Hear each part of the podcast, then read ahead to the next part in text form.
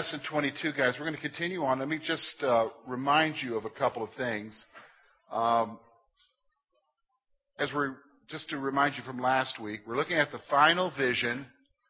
It's a major vision, and again, it has to do with Israel. Okay, uh, which let me just go ahead and say this to you right now. All prophecy in the Bible deals with either God, Jesus Christ, or Israel. Period. Does everybody understand? Prophecy in the Bible does not deal with America. Never has. Okay? It's always written from the perspective of Israel, God's people, Jesus Christ, and of course, God. So I just want you to understand that. So just to remind you where we're at, who, who can tell me who the king of the north is? Remember? Who's that affiliated with?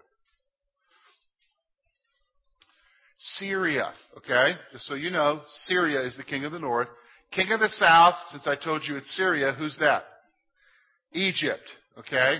So this is with reference to what's going on here.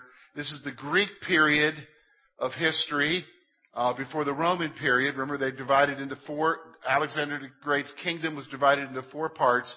We've been focusing, prophecy has been focusing, uh, Daniel's prophecy has been focusing on the lower two parts of those kingdoms, which is the king of the north and the king of the south, the Ptolemies and the Seleucids.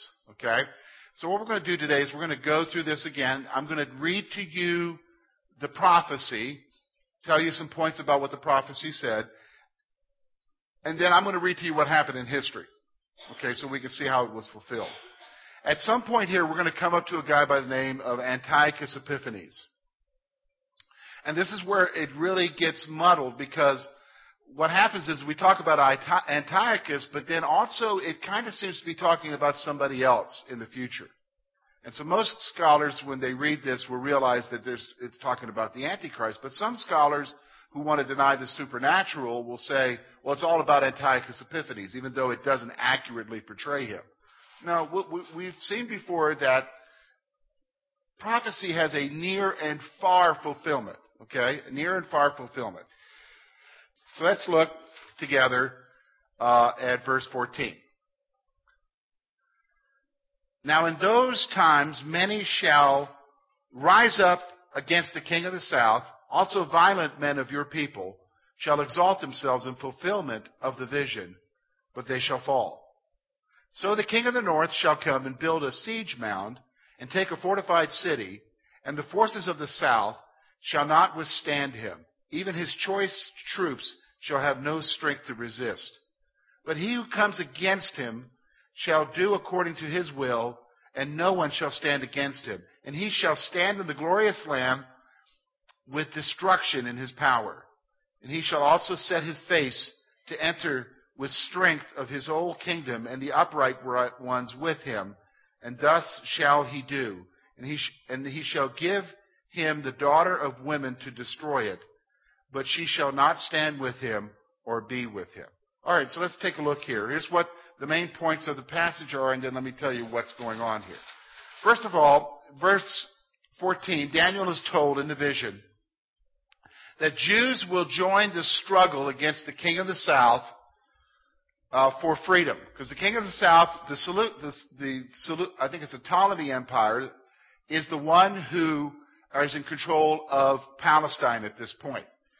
And so what will happen is some of the Jews will join the rebellion against, or they will join the battle against the king of the south for freedom, but here's the problem. They'll fail. They will fail. They're gonna, the prophet just flat out says that some of them will join the struggle, but they're not going to endure. They're going to fall. Alright? So they're going to fail. The king of the north will lay siege to a fortified city and take it. The king of the north is going to lay siege to a fortified city and take it. The king of the north will take control of Israel. So Syria, that's king of the north is where Syria is, Damascus, is going to take control of Israel.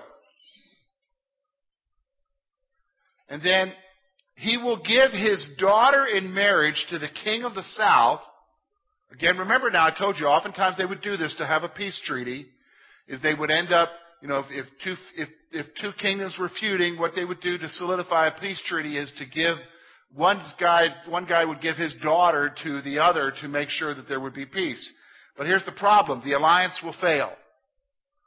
They just can't get along, even with even though they you know he's given his given this guy his wife. It's not to it's not going to work out. Okay, the alliance will fail. So okay, here's what happened in, in history when he refers to your people, he's talking, who's Daniel talking, the angel's talking to Daniel about your people to Daniel. Who's your people to Daniel? Jews, okay. Many Jews, your people, also joined Antiochus III against Egypt. Perhaps the Jews hoped to gain independence from both Egypt and Syria by joining the conflict, but their hopes were not realized. Antiochus III then sought to consolidate control over Israel from which he had expelled the Egyptians. The fortified city seems to refer to Sidon, which is up the, uh, just to the north, somewhere in what's known as modern day Lebanon today, uh, in which Antiochus captured in 2003 BC.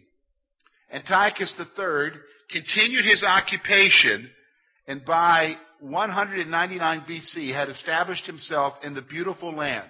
What's the beautiful land, folks? Israel, okay? Antiochus III sought to bring peace between Egypt and Syria by giving his daughter to marry, Ptolemy V of Egypt. But this attempt to bring a peaceful alliance between the two nations did not succeed. Okay? So let's look now at verse 18 through 19. We're going to see that the king of the north is going to try something different now. Look at verse 18 through 19. And after this, he turned his face to the coastlands and shall take many. But a ruler shall bring the reproach against them to an end, and the reproach and the reproach removed, he shall turn back on him. Then he shall turn his face towards the fortress of his own land, but he shall stumble and fall and not be found. Okay, so what's going on here? First thing that happens is the king of the north will seek to take Greece. Now here's what's happening. We know from history that Antiochus III, he kind of was a guy who was a little bit of a dreamer and a guy who really wanted to, to establish his legacy and to achieve something. What we know about Antiochus III is, is that he wanted to, and this is why he's attacking the king of the south, he wanted to be the next Alexander the Great. He wanted to reunite the four kingdoms together. So he attempts by, first of all, defeating the king of the south. It doesn't work. So he turns his attention to the north. Okay, so if you have your maps, go back one lesson. Okay, I mean, if you have your, your notes, go back one lesson. Remember, I showed you how the kingdoms were divided. Okay, you've got the southern, and then one kingdom up. So basically, beyond that, he's trying to take Greece there. All right, so he's trying. Antiochus III attempts to take Greece.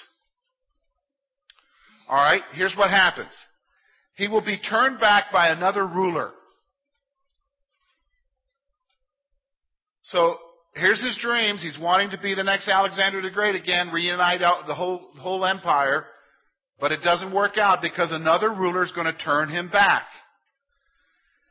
And so what happens is, is because he's defeated in battle, he heads back to his kingdom. Now again, they don't hop on airplanes, they don't drive cars, you know what I'm saying? It takes a while to get back to where you're from, especially if you're a long way from home.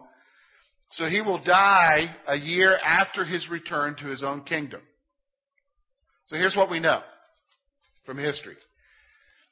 Antiochus III turned his attention to Asia Minor in 197 BC. And Greece in 192 BC. However, Antiochus III did not succeed because Rome, the emerging Roman Empire, turned him back. Okay? That's the other ruler. Rome here. Turned him back. So he returned to his own country in 188 BC, and he died a year later. Okay? Now, let's go to verse 20. We're going to talk about another king of the north here. There shall arise in his place one who will impose taxes on the glorious kingdom, but within a few days he shall be destroyed, but not in anger or in battle. Ooh, it's interesting what's going on here. A king of the north, the guy who comes right after Antiochus III, probably his son, all right, a king of the north will come to power and place heavy taxes on Israel. All right? He will be destroyed, but not by battle. He'll be destroyed, but not by battle. Okay, so here's what happened. Um, Antiochus III had a son whose name was Seleucus IV. And after Antiochus III died, he became king, so he imposed heavy taxation because he had to pay for all these battles that his dad did. You know, you know what it's like? You just can't have an army without paying for an army, right? Everybody know that? We know that today, okay? So, what happens was is so he placed heavy taxation throughout the throughout that Seleucid empire, which of course included Israel. So he placed heavy taxation upon him. Now here's what happened. Once the taxation was in place, it didn't last very long, simply because a few days later, Seleucus IV was killed by his own treasure. He was poisoned. He was poisoned by his own treasure. Wow. Okay. Poisoned by the guy with the money bag. Isn't that interesting? Okay. So now we're going to come to where we, what we know as, what we've seen before, partially a far, near and far fulfillment, the little horn. Okay. Which is the contemptible king. Now again, I want you to understand we're going to talk about an actual person whose name is Antiochus the Fourth Epiphany. Epiphanes, okay? Uh, we're going to talk about him, but there's also some aspects of this which are in the far fulfillment, because at some point the prophecy switches to talk about a future ruler. Okay? So let's look, we're going to look at verses 21 through 35. And in his place shall arise a vile person to whom they will not give the honor of royalty, but he shall come in peaceably and seize the kingdom by intrigue. With the force of a flood, they shall sweep away from before him, and they shall be swept away from before him and be broken, and also the prince of the covenant.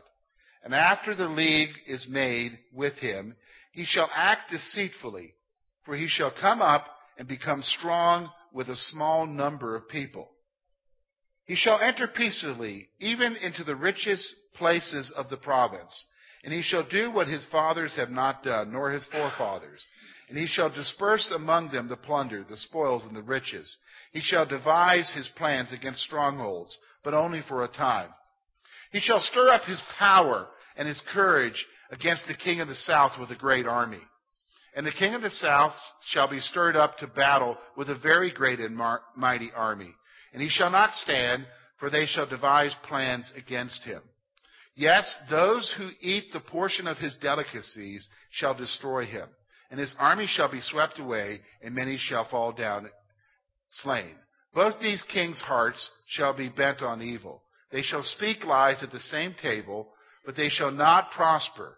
And for the end will still be at the appointed time. While returning to his land with great riches, his heart shall be moved against the holy covenant. So he shall do damage and return to his own land.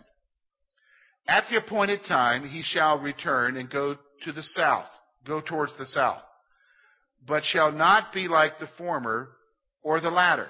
Ships from Cyprus shall come against him. Therefore he shall be grieved and return in rage against the holy covenant and do damage.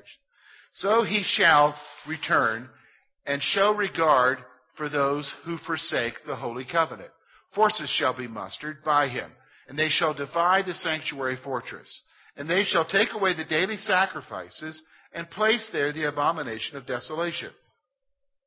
Those who do wickedly against the covenant he shall corrupt with flattery.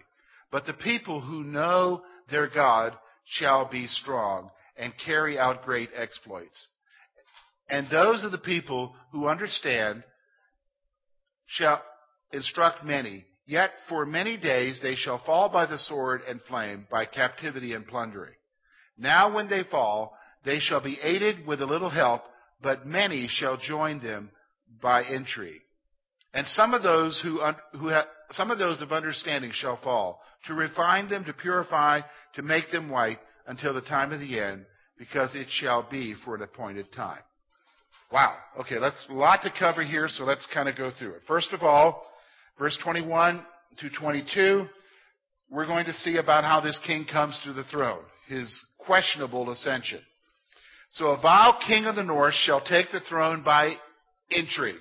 Okay? Does everybody understand what we mean by that? He somehow gets the throne, but it's not through normal ways. All right? It's kind of a sneaky way. He's doing it a sneaky way. The king removed the prince of the covenant or the high priest. The prince of the covenant here is the high priest. That's a re- reference to the to uh, the high priest. So this guy, when he comes to power, because he's the king over Israel, and, and you have to understand, even when you realize when you go into the New Testament, everybody understands that that is a significant figure in the life of the Jewish people. So it's oftentimes used for a political means. So he has the high priest removed. Okay? Now here's what happens. Antiochus IV introduced, is, is introduced as a contemptible person. He took to himself the name Epiphanes, which means the illustrious one. Okay? So when you hear the name Antiochus IV Epiphanes, it's basically saying Antiochus IV, the illustrious one. Guy's got an ego, right? Okay? Um, however, he was so untrustworthy a person. You ever had a politician like that you couldn't trust? Okay? He was so untrustworthy that he got the nickname Epimanes, which means the madman. Okay, so he calls himself the illustrious one, but his people call him the madman. Okay? Now, he did not come to the throne through rightful succession. He seized it through intrigue. He was accepted as ruler because he was able to turn aside the evading army, perhaps that's the Egyptians. So he was able to establish himself as king because he could turn aside this army that was coming, which was probably from the king of the south. All right? Now, he was he disposed the Jewish high priest who is called here the prince of the covenant. All right, so let's look at verse 23 and 24. He acquired great strength and power with the help of a few people. So here's a guy who makes himself, and the reason why he's able to establish himself in power is because he's got others around him who are going to reinforce his claim to the throne. So he will seek peace in his kingdom by dispersing the spoils of his victories to his followers. Isn't that a good way to do it? Do you know what I'm saying? If you, if you want to make sure that everybody's happy in your kingdom, how do you make them happy? Yeah, you pay them off. Especially who are you going to pay off? The people who supported you. Okay? The pe- and that, if you look all over the world today, that's still a method to make sure people stay in power, right? Okay? Make sure people stay in power. Now here's what happens in verse 25 to 27.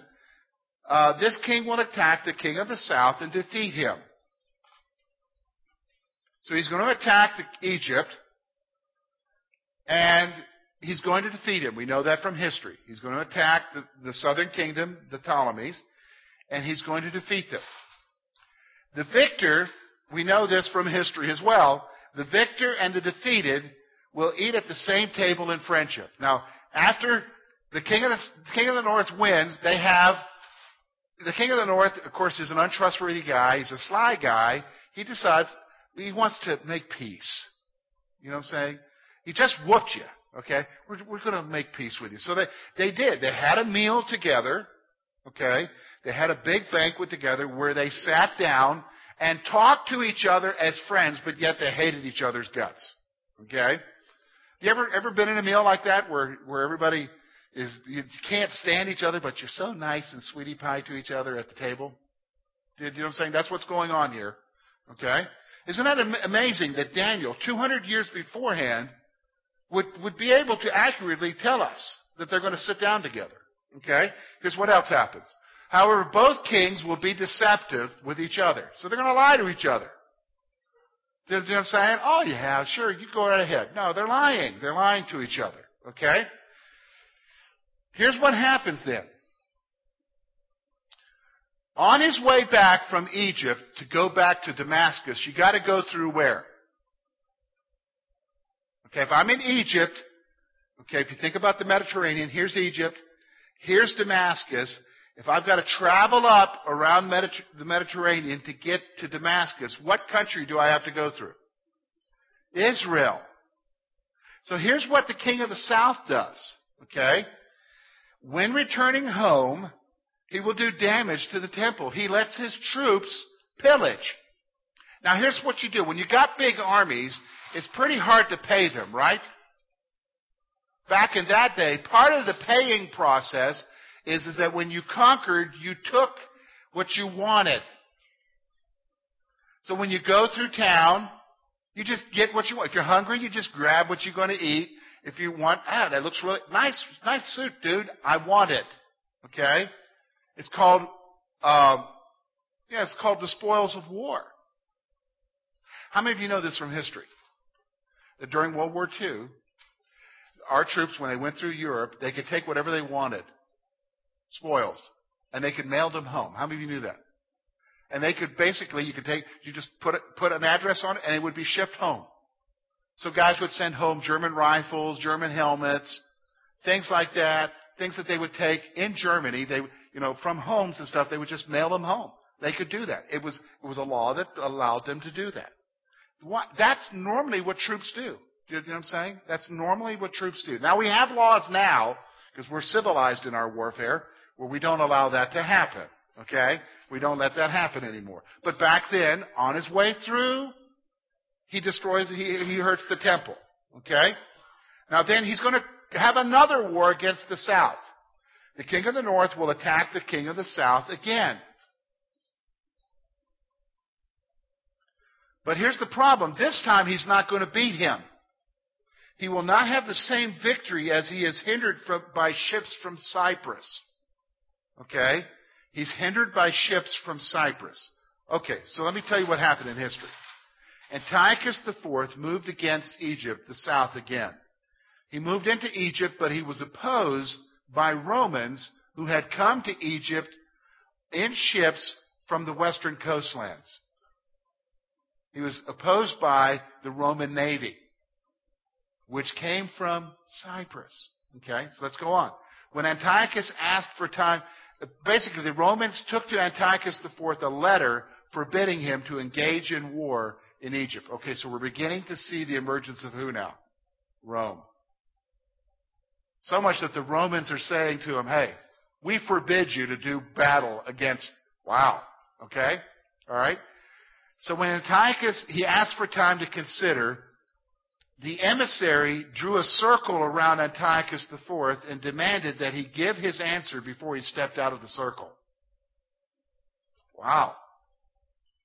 Oh, I got to make a decision. Can you give me some time? Draw a circle around you. Well, the minute you give me your, you got your time while you're standing in that circle. As soon as you step out of that circle, you got to let me know your answer. Okay. Here's what happens. So Antiochus IV submitted to Rome's demands. If he resisted, he would declare it would be basically a declaration of war on the Romans, and he didn't want that. So this was a humiliating defeat for Antiochus IV. He will lose heart. But he had no alternative but to turn to his own land. So guess what he does? Okay? Now we get to verse 30 to 32, which is going to talk about the abomination of desolation. Okay? In his anger, the king will pour out his wrath on Israel, is what the text tells us. So he's pretty ticked off, and he's going to pour out his wrath on Israel. He favored rebellious Jews who had forsaken the Holy Covenant.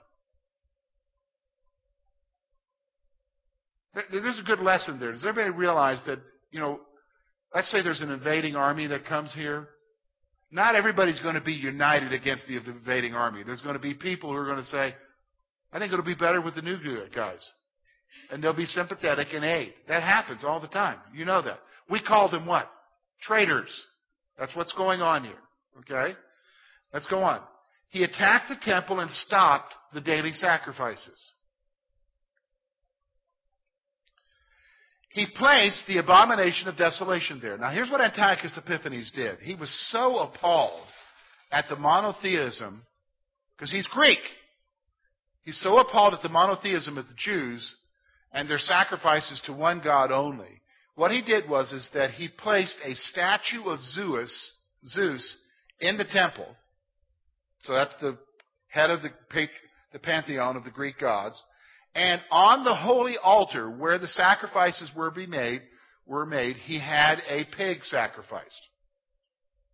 That's pretty, if you're Jewish, that's pretty bad, right? Because the only thing sacrificed there are lambs or, or bulls.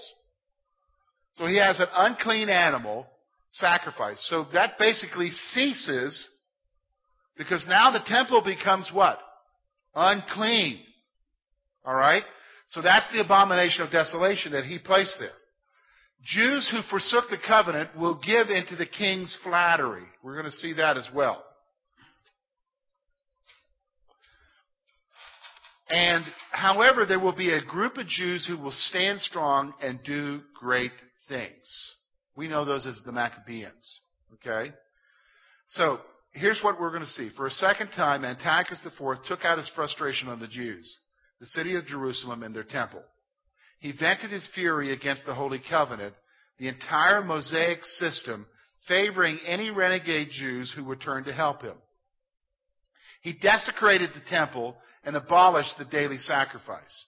Antiochus IV sent his general Apollonius with 22,000 soldiers into Jerusalem on, on what was purported to be a peace mission.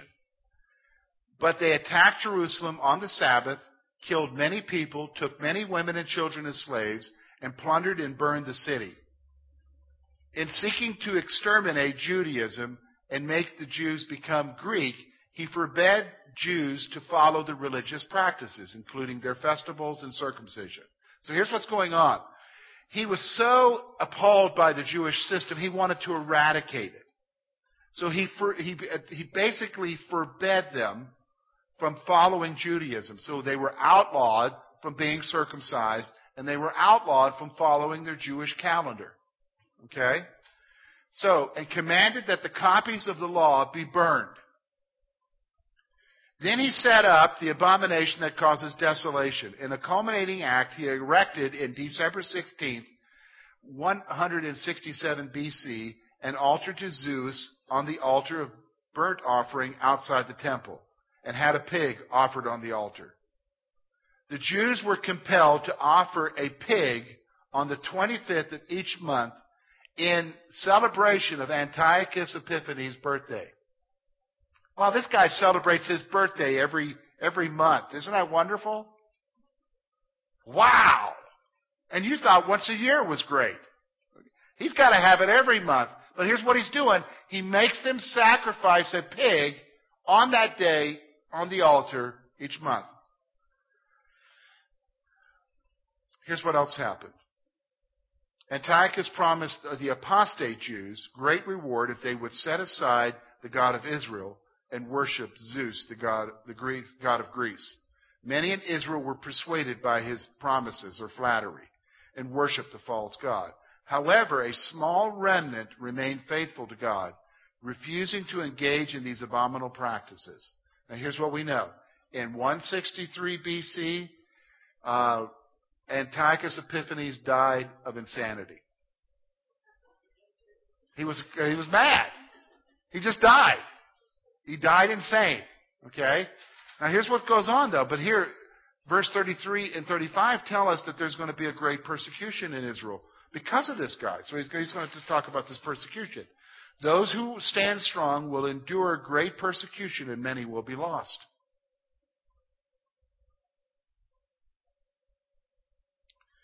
He also, the, prophecy tells us that those who stand against the king will be joined by others with various motives. So there's going to be a rebellion by some faithful Jews, uh, and Maccabee is the one who leads the rebellion. But some others will join the rebellion, but their reasons for joining the rebellion are not for spiritual reasons. They're joining the rebellion for their own reasons, which may, might mean, hey, they win, we're doing okay. And some will suffer and die, but the struggle will only be for an appointed time. So here's what we know. Jews who refused to submit to Antiochus IV's false religious system were persecuted and martyred for their faith. The word fall refers to severe suffering on the part of many and death on others. This has in view the rise of the Maccabean revolt. Matthias, a priest, was the father of five sons. One of them, Judas, became well known for refurbishing and restoring the temple in the late 164 BC. He was called Judas Maccabeus, the hammer. In 166, Matthias refused to submit to the false religious system. He and his sons fled from Jerusalem to the mountains and began the Maccabean revolt. At first, only a few Jews joined them. But as their movement became popular, many joined, some out of sincere motives and some from false motives. The suffering that the faithful endured served to refine and purify them. This time of persecution was of, of a short duration. Here, Daniel was assured that this persecution would run its course and then be lifted, for the end will still come at an appointed time. And it's true. They only, they actually were able to gain their independence from the king of the north. Okay? So what they do, how many remember around Christmas time the Jews celebrate what? Hanukkah. Hanukkah commemorates this period. Okay? Hanukkah commemorates this period of time during the Maccabean revolt. Okay? So just want you to be aware of that. So it ends right there. So obviously we see that Antiochus the fourth, the text tells us he dies. Well, next week when we get into, uh, actually look, turn over one page in your notes. You're going to see I have the kings of the north and the kings of the south listed there. Their reference to this text, you'll see what verse they're mentioned in, and you'll see uh, what years they were ruling. Okay? So it starts with Ptolemy in 323 and it goes all the way to Ptolemy the, the sixth in 145 BC. And it, it starts with Seleucus the first in 312, goes all the way to Antiochus fourth in 163. So it just kind of gives you a list there, and it shows you in the prophecy where they're mentioned. Everybody see that? Okay, that's a good reference for you. Next week, what we're going to do is we're going to move into the final part of the prophecy, and it's going to talk about the Antichrist. But we and but here's the problem. Most some some liberal scholars will say it's still talking about Antiochus Epiphanes. Well, the problem is that the text already told us he dies, he disappears, he's gone. What we're going to see in two weeks is that the text is going to talk about a future king who does similar things to Antiochus, but he's the future ruler. Okay? the future ruler, and we're going to see that uh, the next time we come. All right?